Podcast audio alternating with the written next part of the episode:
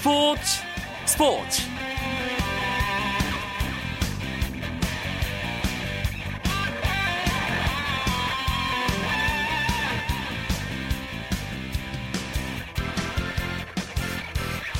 정말 오랜만에 인사드립니다. 목요일 밤 스포츠 스포츠 아나운서 이광용입니다. 한 달 가까이 브라질 월드컵 현장에서 최고의 선수들이 펼치는 멋진 경기들을 TV 중계를 통해 축구팬 여러분과 나누다가 드디어 오늘 스포츠 스포츠 청취자 여러분 곁으로 돌아왔습니다. 멀리 떨어져 있는 동안에도 늘 이 자리가 가장 제겐 그리운 자리였습니다. 최고의 스포츠 축제 그 중심에서 많은 것들을 배우고 느낀 만큼 오늘부터 조금이라도 더 즐겁고 의미 있는 스포츠 이야기 여러분과 나눌 수 있도록 노력하겠습니다. 프로야구 경기 상황을 포함한 오늘의 스포츠 소식으로 목요일 밤 스포츠 스포츠 힘차게 출발하겠습니다.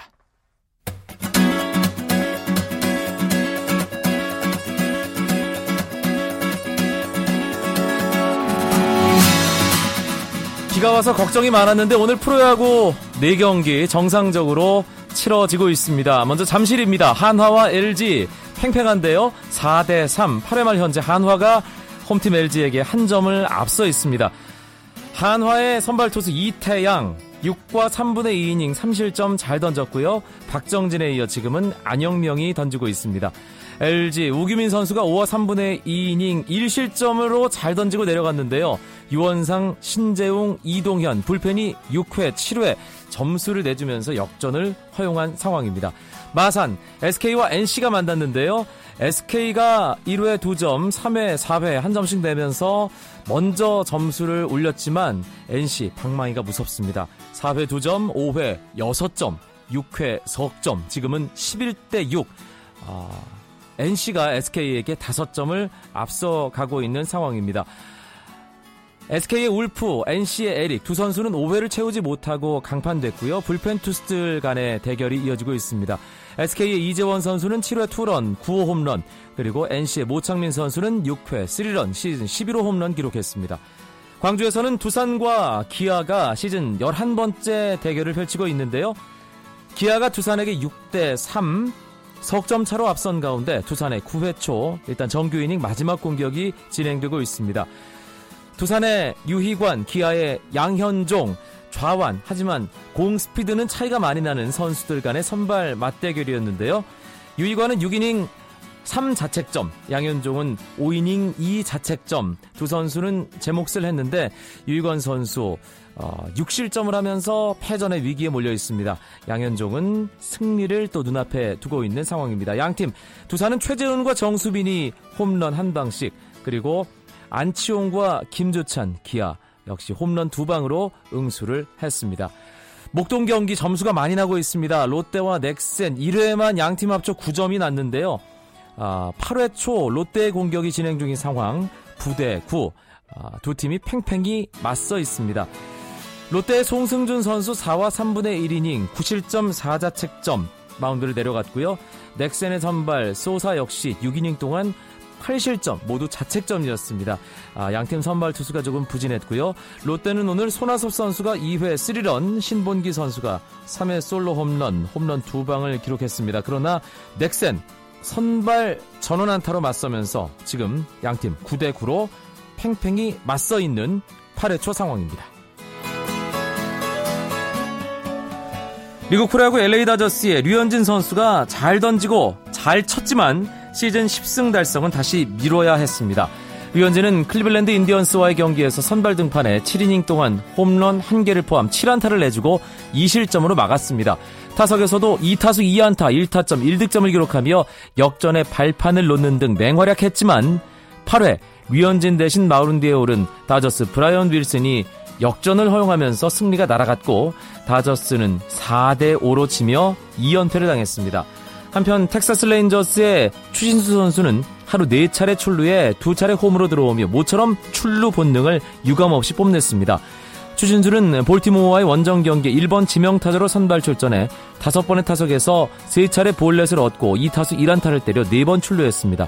추신수 선수가 한 경기 4차례 출루한 것은 38일 만의 일입니다. 코리안 탱크 최경주 선수가 시즌 세 번째 메이저 대회인 브리티시 오픈 골프 대회에 출전하게 됐습니다. 제143회 브리티시 오픈 골프 대회 조직위원회는 이번 주 세계 랭킹을 기준으로 아직 대회 출전 자격을 얻지 못한 선수 가운데 10명에게 출전 자격을 부여했다고 발표했는데요. 세계 랭킹 66위인 최경주는 심장 이식 골프로도 유명한 에릭 컴프턴, 케빈 스태들러 등 다른 선수 9명과 함께 올해 브리티시 오픈 출전권을 획득했습니다.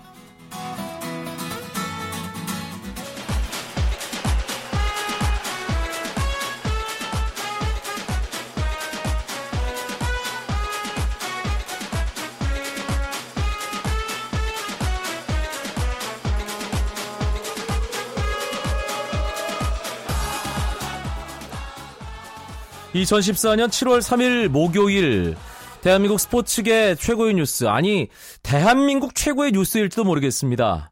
바로 이겁니다. 홍명보 축구 국가대표팀 감독이 유임됐습니다. 브라질 월드컵에서 부진했던 어, 대표팀 홍명보 감독 한 명의 책임으로 떠넘기지 않겠다. 축구협회는 이렇게 결정했는데요. 자세한 이야기 스포츠조선 이건 기자와 나눠보겠습니다. 이 기자 오랜만입니다. 네, 오랜만입니다. 오늘 어, 이 뉴스가 뭐 대한민국을 뒤흔든 뉴스가 됐습니다. 허정무 대한축구협회 부회장이 홍명보 감독 유임한다 발표를 했어요. 네, 그렇습니다. 뭐 말씀해 주신 대로 어, 오늘 모든 이슈를 다 잡아먹은 그런 뉴스가 되겠는데요. 어, 그만큼 많은 취재진들도 와서 정말 취재 열기가 대단했습니다. 어, 이제 허정무 부회장은 이번 2014년 브라질 월드컵 단장이었는데요. 이제 허정무 부회장이 혼자 나와서 홍명보 감독의 유임을 결정을 하고 그걸 발표를 하고 배경을 설명을 했습니다. 네. 뭐 다시 한번 말씀을 드리자면 딱 이야기는 딱 하나입니다. 어, 협 대한축구협회와 홍명보 감독은 국민 여러분의 질책을 달게 받겠다. 그리고 겸허히 수용하고 그것을 발전의 밑거름을 삼겠다. 다만 이 상황을 홍 감독 개인의 사태로 매듭짓는 것은 최선의 해결책이 아니다. 홍 감독을 계속 지지하기로 했다가 요지라고 볼 수가 있겠습니다. 기자회견이 그렇게 뭐 간단하게 끝난 건가요? 아닙니다. 그 이후에 어, 뭐 날선 공방전이 상당히 많았었는데요. 어, 일단은 뭐 조금 더 구체적으로 말씀을 드린다면 어, 일단 홍명보 감독은 벨기에전에서 0대 1로 패하고 난 뒤에 먼저 황보관 기술위원장에게 사의를 표명을 했다고 합니다. 아. 그리고 네네. 그리고 귀국하고 난 이후에 어, 정몽규 대한축구협회장과 다시 면담을 가졌는데 이때도 사퇴를 하겠다라고 얘기를 했지만 네. 이제 정 회장이 아 만류를 하면서 좀 참아달라라고 얘기를 했고 어, 협회 입장에서는 홍 감독이 이제 그 359일 만에 월드컵에 나선 거거든요. 그래서 그렇죠. 1년이 되는 시간인데 1년의 시간은 너무나 부족하다라고 판단을 했고 그리고 협회의 책임도 크다. 그렇기 때문에 이제 계약 기간이 사실상 내년 6월까지인데 어쨌든 간에 아시안컵까지는 그 아시안컵 성적을 보면서 다시 재계약 여부를 결정하겠다라는 그런 기존 계약안을 끝까지 어 이제 일단 가겠다라고 그렇게 이제 어 정리가 된 상황이죠. 뭐 원칙을 지키겠다는 뭐 차원에서는 의미가 뭐 없지는 않아 보입니다만 네. 사실 여러 가지 뒷말을 남길 수밖에 없는 일이잖아요, 이게. 그렇습니다. 어 일단은 지금 상황에서 축구배 그러니까 축구계 내부에서도 그렇지만 아무도 책임지는 사람이 없다라는 게 이제 가장 큰 얘기거리가 많이 나오는 거고요. 일단 축구계에서는 어떤 이야기들 나오고 있습니까? 네, 축구계 내부에서는요. 어, 전임 집행부가 그러니까 이제 지금은 정몽규 회장 체제인데 그 전에 있었던 이 조중현 회장 집행부가 이런 상황을 만들었다. 그렇기 때문에 우리가 어쩔 수 없이 안고 간다. 라는 그런 분위기가 좀 많이 있는 분위기입니다. 그러니까 조광래 감독 경질하고 최강희 감독을 임시 대타로 세운 그 일련의 과정이 조중현 집행부 책임이다라는 거군요. 그렇죠. 그러니까 조광래 감독을 조금 무리하게 경질을 했었고 또 최강희 감독은 그렇게 대표팀을 맡고 싶지 않았는데도 억지로 맡게 하면서 그, 시, 그 새로운 신조어가 탄생, 탄생을 했죠. 그 시한부 감독. 네. 그런 사태까지 보게 하면서 결국 거기에 계속 쌓인 그런 문제점들이 홍명보 감독 때에 오면서 이제 이게 드러난 것이다. 그렇기 때문에 홍명보 감독에게 십자가를 지우는 일은 너무 가혹하다라는 것이 이제 그런 축구계 내부의 결 이제 이야기인데 그래도 누군가는 책임을 져야 되지 않느냐. 라는 것에 대해서 감론을박이 지금 많이 펼쳐지고 있습니다. 축구계에서는 그렇게 감론을박이 펼쳐지는 반면 축구 팬들은 이게 무슨 말도 안 되는 결정이냐 좀 이런 분위기가 어, 느껴지거든요. 네네 사실 뭐 지금 뭐 어떤 설문조사에서는 홍 감독 유임을 뭐 52% 나왔고 사퇴는 뭐 31% 정도 나왔다라고 얘기를 하는데 뭐 제 주위에 있는 사람들도 그렇고 많은 축구 팬들 특히 이번에 일반 팬들께서 상당히 지금 분노를 많이 어, 표출하고 계십니다. 어 그리고 이제 그 붉은 악마 같은 경우에도 최근에 성명을 냈었는데 약간 붉은 악마는 조금 뭐 그렇게 분노보다도 홍 감독의 유임은 지지를 하지만 기술위원회는 분명히 개혁을 해야 되고 네. 어 이제 뭐 기술위원장 사퇴하라 뭐 이런 식의 지금 반응도 내놓고 있는 그런 상황입니다. 그러니까 홍명보 감독을 유임한다는 그 단순한 사실 하나가 문제가 아니라 네, 누군가는 책임을 져야 되는데 이 실패에 대해서 그 누구도 책임지지 않고 그냥 유야무야 넘어간다. 여기에 대해서는 모두가 공감대가 있는 모양이네요. 그렇습니다. 그렇기 때문에 오늘 기자회견에서도 이제 그 허정무 부회장이 발표를 하고 난 이후에 기자들과 기자들의 질문이 나왔었는데 도대체 책임은 누가 지느냐라는 취지의 질문들이 계속 쏟아졌습니다. 그런데 이제 뭐 협회는 거기에 대해서 뭐 일단은 문제점을 분석을 하고 무엇이 문제인지 따진 후에 이제 그 이후에 책임질 사람은 책임지겠다라고 그런 식으로 좀 얼머무린다는 그런 인상을 많이 줬었거든요. 네. 네, 근데 지금 돌아가는 흐름이라든지 여러 가지 얘기로 봤었을 때는 일단은 그런 책임지라는 여론도 있고 그런 분위기를 지금 감지한 이상 아무래도 기술위원회라든지요 이쪽에서 뭐 인적 쇄신이든 아니면 여러 가지 역할 쇄신이든 뭐 이런 쪽으로 어 분명히 개혁이 있을 거고 곧 후속 대책이 있을 것 같은 그런 분위기입니다. 사실 러시아, 알제리, 벨기에전 보면서 어, 대표팀의 어떤 상대에 대한 분석, 거기에 따른 전술적 대응이 안 됐다는 것은 축구팬 여러분들도 느끼실 수 있는 부분이고 특히 알제리라는 팀에 대해서 우리가 너무 쉽게 받고 기술위원회가 아, 그것을 방조한 게 아니냐. 그렇기 네. 때문에 뭐 책임에서 자유로울 수 없다. 이런 의견들이 상당히 많이 있는 것으로 저도 들었거든요. 네네. 예. 그렇습니다. 그 아무래도 알제리라는 팀에 대한 그러니까 기본적으로 기술위원회가 해야 되는 일 자체가 상대 팀을 분석을 하고 거기에 맞는 어, 그런 대책을 내놓아야 되는데 이 사람들이 이제 손을 완전히 놓아버린 거죠. 그리고 모든 것을 홍명보 감독에게만 다 지우게 했다라는 음흠. 지금 그런 어, 여론이 지금 상당히 좀 많이 일고 있습니다. 일단 홍명보 감독 유임이 되긴 했지만 아주 좌불안석일 수밖에 없고 그나마도 아시안컵까지 한 뭐 반년 조금 넘는 시한부라고 봐야 되는 거잖아요. 네, 그렇습니다. 이제 내년 1월이 호주에서 열리는 아시안컵인데요.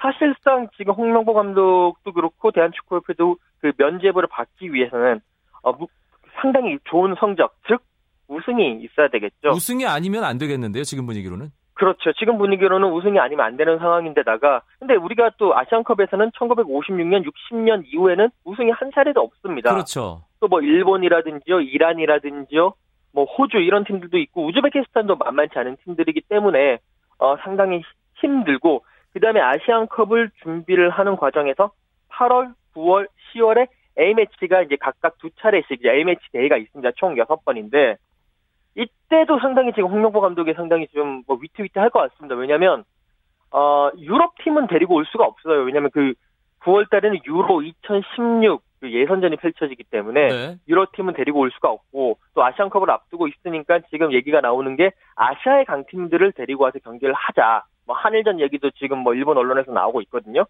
근데 만약에 이런 팀들을 데리고 와서 어, 경기 결과가 좋지 않다 이렇게 돼 버리면 상당히 홍명보 감독에게도 큰 부담이 올 수밖에 없다는 거죠. 아, 사실 조광래 감독도 2011년 말이었나요? 삿포로 그 일본에게 3대 0으로 진 그 일 이후부터 흔들흔들했잖아요. 그렇죠. 그때가 예. 거의 뭐 그 경질의 결정적인 단초가 됐었죠. 아, 알겠습니다. 홍명보 감독 뭐 남은 시간도 없고 지금 상당히 혼란스럽고 어려울 텐데 뭐가 가장 필요할까요?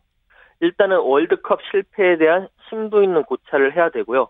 특히나 뭐 선- 전술 개발이라든지 특히 또 선수 뭐 기용, 선수 발굴에 있어서 조금 더 고민을 하면서 차근차근 추스려 나가야 될 것 같습니다. 네, 알겠습니다. 저는 오늘 이 뉴스가 모든 헤드라인 다 잡아먹는 걸 보면서 아, 대한민국이 브라질 이상의 축구의 나라가 아닌가 그런 순간적인 생각도 들 정도였습니다.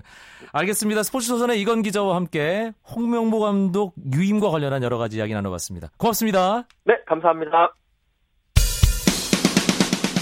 자 하면 홈런이고 슛 골인이고 각본 없는 한편의 드라마. 그것이 바로 그것이 바로 손에 잡힌 우승 트로피. 목에 걸린 그 배달 너와 내가 하나 되는 그것이 바로 그것이 바로 그것이 바로 꿈꾸던 스포츠. 꿈꾸던 스포츠.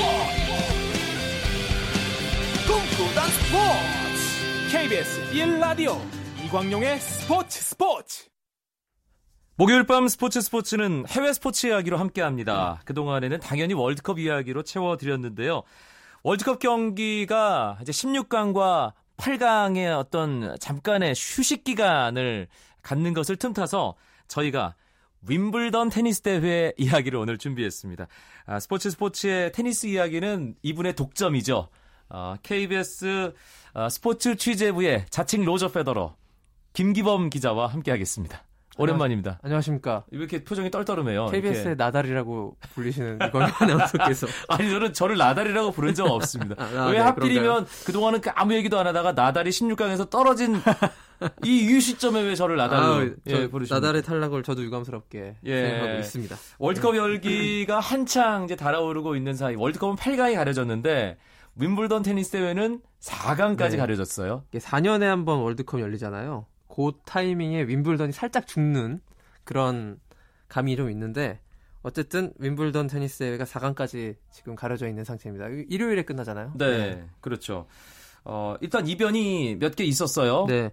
유명한 선수들 많이 탈락했는데요. 뭐 세리나 윌리엄스, 나달, 앤디 머리도 탈락했고요. 리나, 샤라포바 좀 우리가 알만한 선수들이 한 절반 이상 정도 탈락해가지고 좀 심심한 감이 있지만 원래 윈블던이라는 대회가 이변이 잘 나오는 대회로 유명하잖아요. 워낙 공 스피드가 빠르고 네. 서브 잘 넣는 선수가 더 잘하는 선수를 그냥 깜짝 이변으로 음. 이겨버릴 수 있는 여지가 있는 대회가 바로 윈블던입니다. 옷 색깔 빼고는 다 이변이다. 이렇게 볼 수 있는 대회가 아닌가. 그렇죠. 예. 네. 아, 사실 예, 앤디 머리 같은 경우는 영국 팬들이 오래 묵은 한을 이제 드디어 풀었던 네. 예, 그런 주인공인데 이번에는 그냥 확 가버렸네요. 네, 너무 일찍 가가지고 예. 아쉬웠는데 그 윈블던의 명물 코스가 있잖아요. 그 머리 마운틴이라고 해가지고 네. 언덕배기에 한 한 몇천 명의 팬들이 한꺼번에 모여가지고 앤디 머리를 응원하고 그런 장소가 있는데 거기서 이제 머리 마운틴이 통곡으로 뒤덮였다는 이 탈락에 의해서 77년 만에 작년에 그 위- 영국 선수로는 윈블던에 우승해서 아주 영웅 신화가 됐었는데 이번에 좀 조기 탈락해서 많은 영국 팬들이 슬퍼하고 있습니다. 지난해 모든 길을 다 쏟아 부은 게 아닌가 네. 그런 생각이 들고 저는 개인적으로 라파엘 나달과 네, 닉 키르기오스의 16강전을 새벽에 라이브로 봤거든요. 네, 네. 깜짝 놀랐습니다. 아마 그 2014년 전체를 통틀어서 가장 깜짝 놀랄 경기가 아닐까 싶은데요. 테니스계에서요. 예, 예, 예. 정말 충격 그 자체였고요.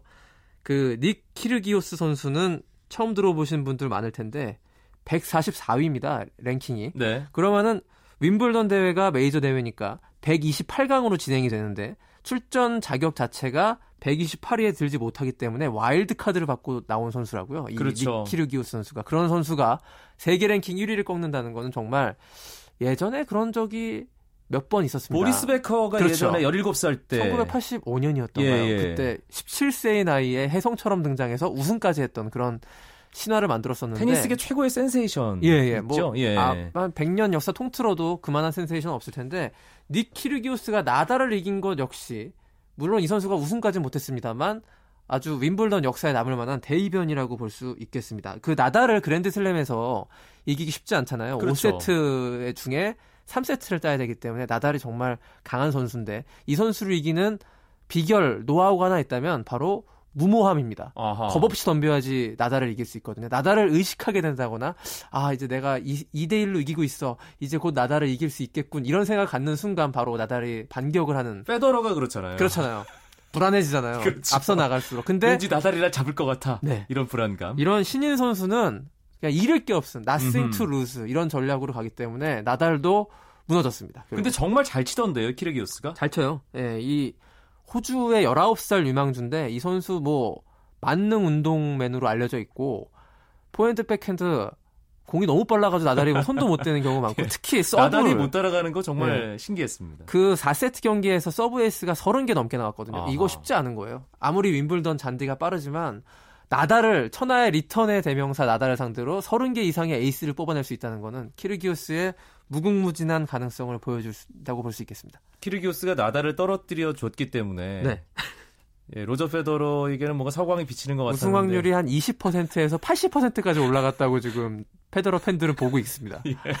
예, 페더러가 이제 그랜드슬램 우승 기록 예, 지금 아직 아, 다시 경신을 못 하고 있는데 예, 한참 못 하고 있었죠. 예, 이번이 기회가 절호의 찬스가 왔습니다. 알겠습니다. 네. 여자부 쪽도 예. 아까 말씀하신 것처럼 샤라포바도 떨어지고 리나도 떨어지고 네. 서리나 윌리엄스는 컨디션이 좀 안 좋았나 봐요. 아, 몸이 정말 안 좋더라고요. 예. 그 단식 떨어진 거는 그렇다고 이해할 수도 있었는데 복식 경기에서 기권을 했는데요.